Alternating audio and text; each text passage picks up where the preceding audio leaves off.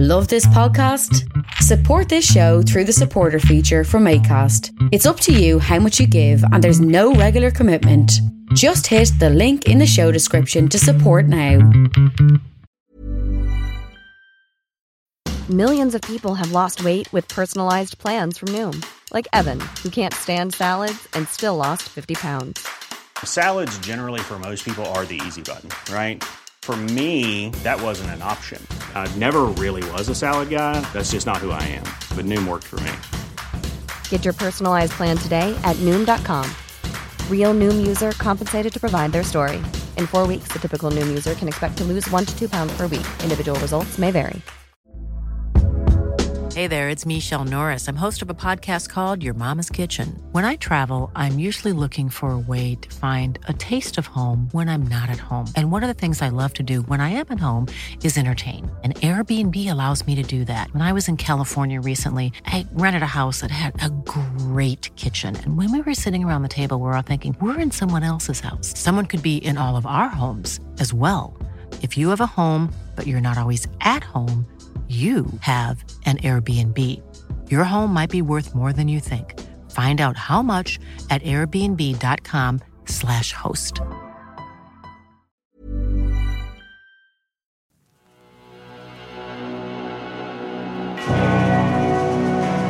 Pentagram, dedicated to Henry Foreman. In the years of the primal force and the dawn of terrestrial birth, you know the rules, you all know the game. Try to do what's right and I swear I can't complain if I die tonight. But I don't think it's in the stars for me to go that way. I'll be here for a long, long time, babe. I'm here to stay. I was born to rock and roll, everything I need. I was born with the hammer down. I was built for speed. A few Motorhead lyrics there, built for speed. From the album Orgasmatron. Well, well, well. This is Alan Averill. Welcome to Agitators Anonymous, episode 137. Are you here to hear me complain about society for social commentary, all that kind of stuff? Well, let's pack it in for today and do a deep dive into something a little bit strange, a little bit different, which has its rock and roll, its heavy metal connection. I think you'll get to the end of this podcast and be unable to deny that there is a rather strong connection. The title of the podcast is provocative, but I mean, you got to play the game if you want to get eyes on the prize, if you want a few people to click on what you're talking about. But I don't see any other way of explaining what I'm about to talk about without saying those particular words. Nazis on speed. Yes, indeed. There's a little look back at, I suppose, something which isn't really understood too well or hasn't been written about too much, or that an awful lot of people don't really realise, is that how much goddamn drugs were involved in almost every aspect of war over the last 150, 200 years, but specifically crystal methamphetamine, where it came from, a little bit of a history, and how it was an essential part of World War II. You can follow me on emptyang_primordial and primordial_official, both on Instagram, if you want some, boring and ridiculous and mundane updates about my so-called life, then off you go. Or if you want to hear some stuff about Primordial, it's probably the best way to keep up to date on the shows that might get added, although there are none for quite a few months right now. I had some other things planned to talk about today, but I just felt so bogged down by the mundanity of this sort of pantomime of the sort of modern mainstream media stuff that we're constantly given. Do you really need my hot take about Balenciaga or Kanye or whatever? No, you don't really. Do I really need to add to the growing pile of worthless opinions about all that kind of stuff while it just feels like the whole thing is some grand pantomime and we just get served up our hot takes every day. Well, we perhaps should be concentrating on other things. So let's go back a little bit in time and take a plunge into, as I said, something I planned for a while, but until today, it hit me like a bolt out of the blue. I was playing some Motorhead, of course, like I am often, and it just sort of hit me. This episode is going to be about drugs, about speed, about amphetamine to be precise. and the trail eventually will take us to Motorhead and Lemmy. So do I need a better reason to do this one? Not really. I would say that link is enough in itself to make this particular episode of Agitators Anonymous particularly worthy. But I remember someone making a few negative comments about me in particular, yours truly, the hostest with the leastest. They made some sort of negative comments about me, mentioning speed in a tour report I did a couple of years ago. The notoriously conservative heavy metal body politic was tut-tutting and wagging their finger at the mention, saying that I was condoning drugs, which of course I wasn't. I wasn't condoning anything. I was merely discussing them in the context of being on a tour. Anyone could see that. But the odd irony being when you look back into how entwined German society has been with its pharmaceuticals for the last 120 or 130 years, kind of made me smirk a little bit. That some heavy metal Jobsworth would be upset at the mention seems kind of funny to me. Besides which, take away the music that's had various drugs as its backdrop, its backbone even, and you certainly won't have rock and roll as we knew it. From Johnny Cash to Elvis to our Commander-in-Chief Lemmy, they would not exist the same way. And before we go any further, yes, this podcast is going to be about amphetamine. And in my opinion, this is the drug which has the most practical application. It actually does what it says on the tin and can sharp focus your day in a way that no other drug can. And so on tour, it's about the most practical thing that you can do when you're constantly tired and constantly chasing sleep. But of course, that opinion is an alleged opinion. A little bird apparently told me that's how it works. Anyway. So, to set the scene, and remember, these are my sort of my observations and views, and they will kind of push the dial back and forwards, and I'm sort of talking off the top of my head here a little bit. But the Faustian genesis, and I use that word Faust deliberately because that's when it was written in the early 1800s. But in a small German town, if I'm not incorrect, a man called Sertner, he distills the poppy seed and discovers opium. And he finds out that it's rather good for dealing with pain. And by the mid-1800s, the opium industry, or rather, with the Germans at the helm playing, of course, a vital part. It's playing a vital part in the wars of this time. The powers that be have always wanted to find something to blunt the traumatic edge of going into war. At one time it was booze, filling their soldiers with gin, but being out of your head when you think about it is a pretty good way to deal with marching into a hail of bullets or a bayonet charge. So this man, Wilhelm Sertner, as I remember his name correctly, he was the first man who was able to distill morphine down from this opium, from these poppy seeds, this dark brown resin that he found in poppies. Just to place it in some kind of context. And its application, the hypodermic syringe was only invented in the 1850s. I suppose that's where it starts to become a more easily applicable solution to pain. And it comes in some ways to define war. If you can say the First World War was a morphine war, a morphinist creation, then the Second World War becomes the amphetamine war. But from about 1850, after you're able to apply morphine in this kind of easier way, it becomes the go-to drugs for dealing with pain, for dealing with, at least in the context I'm talking about now, it's really the early 1850s and onwards up until the end, I suppose, the 1900s, where morphine is the go-to for dealing with soldiers' injuries, for dealing with pain in general. Our boy Sertner has found a way to deal with pain, which seems quite incredible when you think about that he found it by accident, by distilling down these poppy seeds. But here we are. Opium in the mid-19th century is the go-to for pain relief, and what country is at the behest of this new pharmaceutical empire? Well, it's the Germans. And so in little under 100 years, in the year 1897, this fancy new drug heroin is being sold in Germany. It's a cough syrup for kids, or a great way to get rid of a pesky headache. And one thing you kind of have to consider, and I'm getting a little bit abstract here, is that the pursuit of empire, of colonies by the major powers, of which Germany was not one. Germany was definitely left on the shelf, so to say. They were late to the empire game. Of course, they had a few here and there. But this is not a podcast about the evils of empire. But it's clear that Germany was late to this empire game. The main powers had been carving up the world for themselves already for 30, 40 years, and Germany was not at the table. But of course, what they did bring to the party was pharmaceuticals, chemical compounds. They were the lads who put a bit of pep in your step. The First World War, as I said, was a kind of a morphine war. And afterwards, after the Treaty of Versailles, Germany was in an incredibly distressed, impoverished place. They had been forced to accept all tenets of the war by the opposing powers.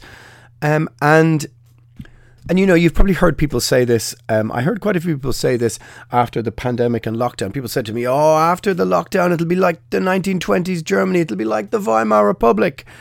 And I thought to myself, really? Is it really going to be like that? In the end, of course, we can see it's not like that because we just lurched from one catastrophe to another. But what they meant by that was that after the First World War, the Weimar Republic, which I think is like 1918 to 1929... society fell into this super sort of decadent, indulgent phase. And if we take Berlin, for example, it sort of fell into this decadent stupor. People were obviously tired of war and the repercussions of war, but the city was awash with drugs. They say on the streets of Berlin, almost on every street corner, almost every drug was available. By the way, Another Perfect Day is a goddamn great Motorhead album. One of my favourite. Anyway, actually, as an aside, Lemmy did always say, take speed and not coke. Coke just makes you an arrogant fool, but speed gets the job done. But you certainly could buy coke, it said, on the streets of street corners in Berlin in the 1920s, and it was polite to pass the coke tin after a meal or a drink or two, even in restaurants. I once was in a second-hand shop. I can't remember where it was. It might have been in America. I'm not sure quite where it was, but they had an opium, like a sort of injection kit, which was favoured by ladies, so they could inject. They could inject themselves underneath their petticoats, while the men preferred their cocaine and brandy. The women would retreat into this other kind of, I suppose, antechamber room and literally just inject themselves with opium and bomb out. And then, you know, the men would be on the uppers, women would be on some of the downers. Well, but certainly after going out to eat somewhere in Berlin, it seemed quite common for people to pass the coke tin to each other. There was no social real stigma to this, and needless to say, the communist and both the fascist gangs were fighting on the streets, fighting for control over this Weimar Republic. They hated it. They both, I suppose you could say, wanted to be the social drug and not have society on drugs. Amphetamine itself had been around a while. Its origins are slightly contested, but it seems that it was invented in Germany by a Romanian chemist called Edelnau, but it was not synthesized until 1927. But its properties were discovered in 1887, so it took almost 40 years to get to market, as they would say, and it was pretty much available everywhere. And damn, wasn't it a hell of a drug? It seems, oddly enough, mostly confined to the German market, to the borders of Germany. But it was super popular in the 1920s, late 1920s, early 1930s. Super popular and sold in all chemists. You could go in and buy it just off the shelf as an anti-depression booster, or let's say a pill, again, with a little pep in its step to help you cope with a post-war society, to conquer fear, which will become even more important as we shift another decade ahead. Which is important to consider, I think. It was more popular in Germany than coffee at the time, which was pretty expensive, apparently, to import. There was a small pharmaceutical company called Temmler, and this small company grew and grew and grew from a small operation to becoming a major pharmaceutical player. In fact, maybe the biggest pharmaceutical player of the time. Apparently, and I haven't been there, but I must see if I can go and find it the next time I'm in Berlin. But their now ruined laboratory is empty, just on the outskirts of Berlin, and just hike yourself over a wall and you can go in to their old ruined laboratories, which have sat empty for 70 or 80 or 90 years. Well, maybe not 90 years, but quite a long time anyway. They produced chocolate with 13 milligrams of basically crystal meth per square, and recommended at least 2 or 3 to get moving, and up to 9 if you wanted to go for the full Lemmy. And Pervitin was the name. And Pervitin was being sold as a cure for all, for everything. It was literally like a wonder drug. And to say, according to somebody, according to experts, its purity would make a Walter White in this sort of Breaking Bad style cook situation weep. Its purity was so extreme.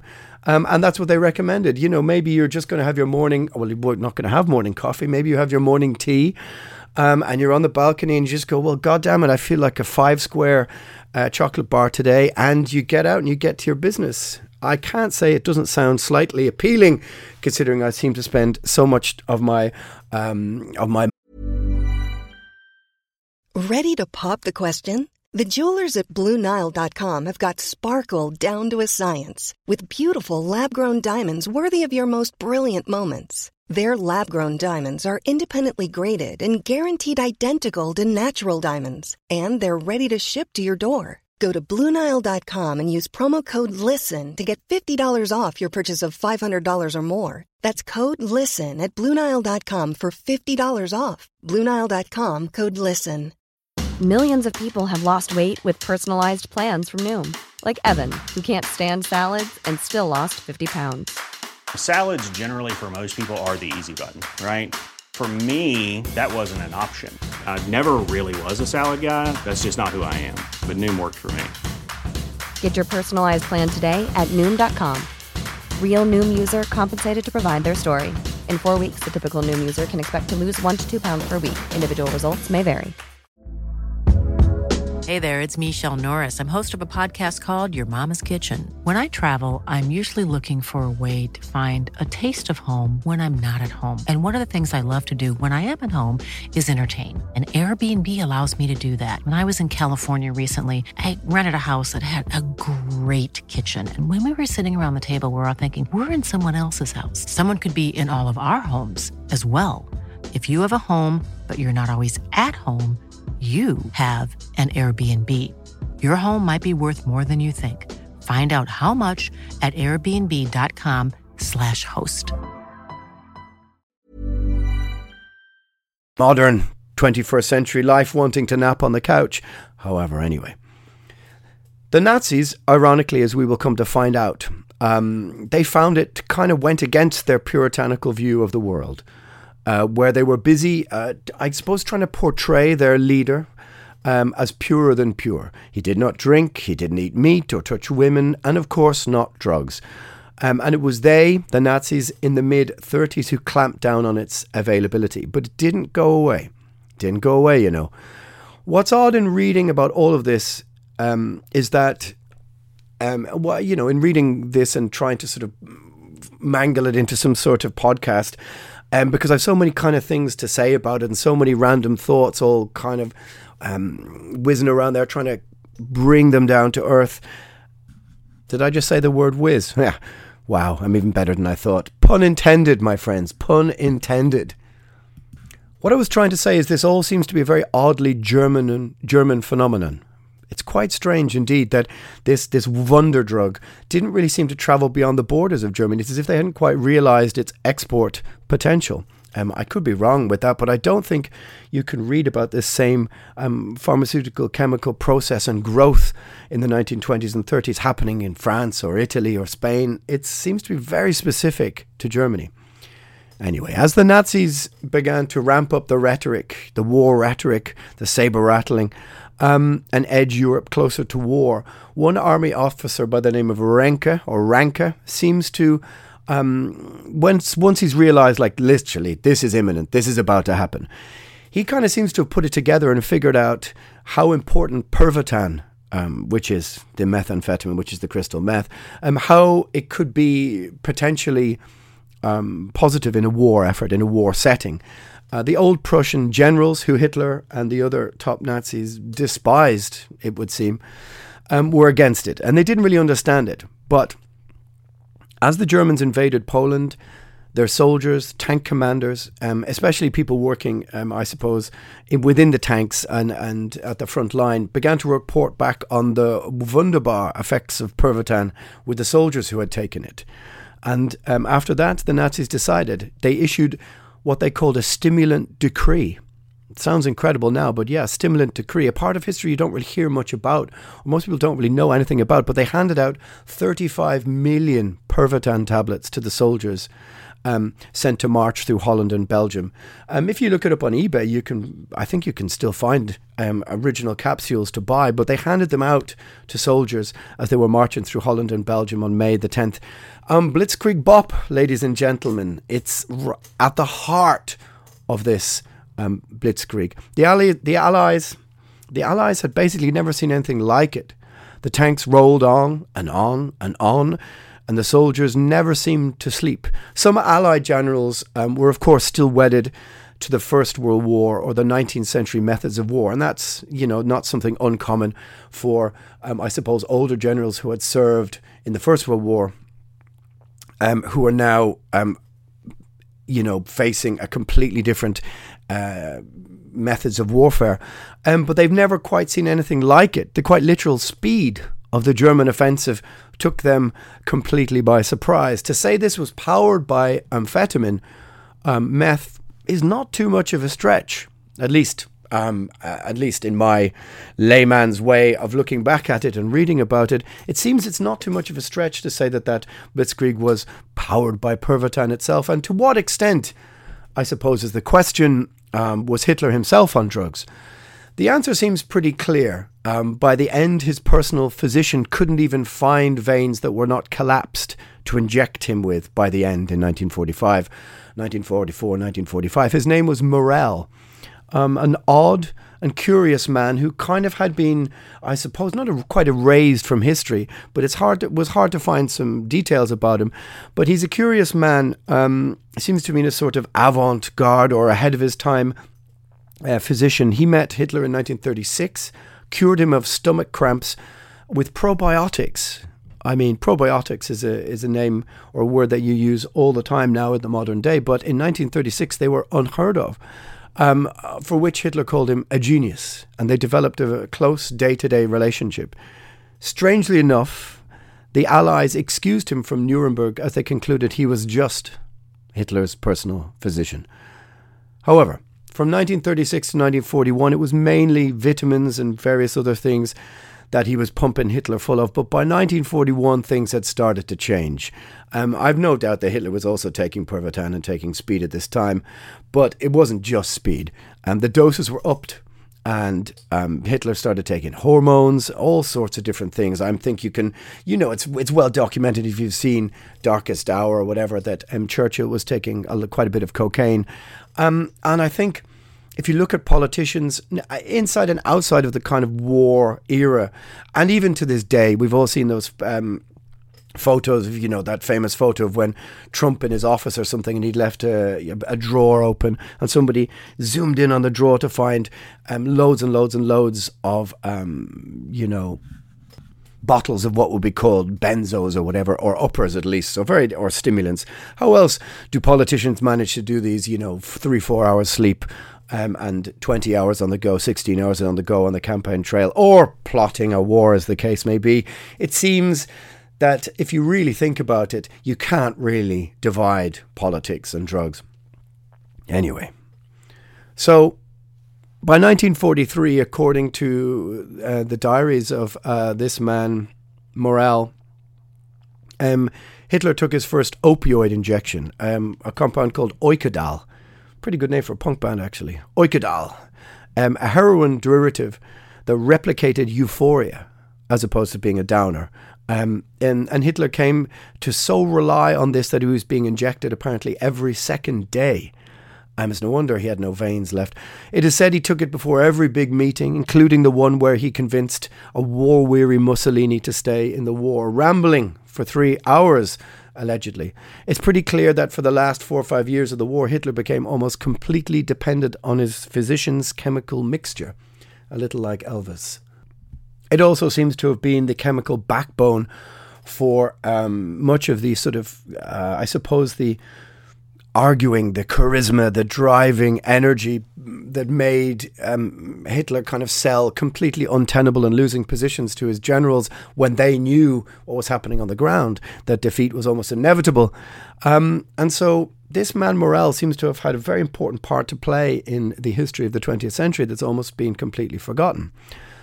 How meth escaped out into normal society is a bit more interesting. I mean, of course, it always was going to. Every drug kind of does eventually. Of course, it was available in German society, but Allied soldiers, of course, began to collect Pervitin capsules from German soldiers, captured German soldiers or shot down planes, pilots, that kind of thing, and analyze its content. Benzedrine is what it became known in the US, and if I'm not incorrect, was used by soldiers in Vietnam. The German Navy, strangely enough, always portrayed itself as the kind of good guys. But interestingly enough, they apparently tested various cocktails trying to find a compound that could make pilots of one-man subs stay awake for a whole week. They were kind of like small little submarines connected to one torpedo, and they found their way to the edge of the Thames in London and stuff. They were kind of sent on, I suppose it would be the equivalent to the Japanese suicide missions, but they were trying to figure out a way of making these poor young men stay up for one whole week. Never quite worked, although reading Lemmy's autobiography, he seems to have figured it out, so who knows. And it just sort of then moved its way through society in so many strange and odd ways. It found its way onto the street after the war, again, with the Temmler company still cooking it. But the debris women, as they were called, well, in English as a translation, which is another interesting and untold story. I think that's probably worth a book by somebody. Actually, it must be a book by somebody already. But this shattered and bombed society where the men had been sent off to die or had a dearth of men in their population, it was left to the women to clean up the cities. And most people kind of never thought about that, or it's a, you know, they never really think about that. But they found the energy in, you guessed it, Pervitin. And Temmler was there to, you know, help them sweep up the market, so to speak. And in fact, it was sold as the housewife's choice to get housework done in the 1950s. It was a diet pill. You've probably seen those old ads, you know, aimed at housewives in the 1950s. I follow a few Instagram pages, which are just old advertisements and strange sort of things. And it's quite interesting to see what became illegal throughout the 20th century because of the West's various, I suppose, religious leanings. You know, things that were taken for granted in the late 19th century became outlawed, whether it's, you know, opium or hemp or whatever else. I mean, most people put those things down to a religious changing in society, but I suppose realistically, what you're also talking about is the moral dilemma of governments wanting to have the tax revenue from these illegal substances. And surely enough, if there was enough money in them, they would make them legal, as they're finally doing with weed all across the states right now. But there was that versus the moral outrage. But also, I think that there's something in the idea that if you allowed, if you made certain drugs legal, then you would give second and third world countries a huge economy, especially in, you know, sort of North Africa with hash and stuff, maybe South America with cocaine and all this kind of stuff. In that, the first world, the West was controlling the drugs trade through, I suppose, military means or through political means. But if they leveled the playing field and allowed the proper export and import of drugs, then you would give those countries, which they were trying to, hold down and influence and control, you would give them another economy. So that's maybe a half half-cooked, half-baked theory, but I think there might be something in it. But all its derivatives, all the derivatives of these compounds, we have still, you know, we of course still have today in, it's in Red Bull. The principle is the same, really. Only a drink somehow has a less socially negative stereotype than a pill, which is crazy when you think about it. How anyone, if anyone's ever been in a room full of people on drugs compared to a room full of people who are drunk, you will instantly want to be in the room full of people on drugs. It's a place where you're far less likely to get your head kicked in. But we seem to have, of course, a negative stereotype, unless, of course, it's the opioids that Big Pharma wish to sell us. Anyway, at least that's how it seems to me. And these derivatives are still, you know, flooding our society and active within society. Why aren't there Red Bull pills? I don't know. Maybe they lean too much into this mythology. But certainly the base tone is similar. I mean, of course, amphetamine is still around. It's still everywhere. You know, it's Adderall in the United States. It's, you know, you can find all sorts of pills to varying degrees in different countries and that have different strengths or whatever. But as something that was once sold to housewives or sold to people as a sort of a silver bullet drug, a kind of cure-all drug, it seems very odd to me that it would still be kind of illegal. It doesn't really make sense to me. As of all the drugs, allegedly, it's the one that gets the job done, does what it says on the tin. It's just about alert, being alert and being focused, for good or for evil. So, were the Nazis on drugs? I think the answer is resoundingly yes. It explains a lot, from the relentless nature of the Blitzkrieg to the megalomaniacal egotism and relentlessness of their ideology. It was certainly fueled by crystal meth, I think we could safely say. Anyway, my friends, that was Agitators Anonymous, episode 137, a breathless take on methamphetamine and its influence on the Second World War. Something I'd always kind of wanted to maybe do as a podcast, to talk about a little bit. And I've certainly done it justice by coming in under time compared to the normal Friday podcasts. Which, I don't know, leaves me enough time to go and listen to a little bit more Motorhead than I had been listening to before that. And that was the inspiration for today's podcast, was just sitting around looking at my Motorhead records going, oh, goddamn, I wouldn't mind telling the story of amphetamine, or where it came from. But then it sort of said, well, there's a sort of untold history there, an untold story of its influence on the Second World War. And maybe I've told it badly, maybe I've done it some justice, but isn't it better than hearing my hot take on Kanye West and Balenciaga and whatever else and what all the other mainstream things that I have no understanding of? My friend, Agitators Anonymous, born to lose, live to win. We'll see you next week.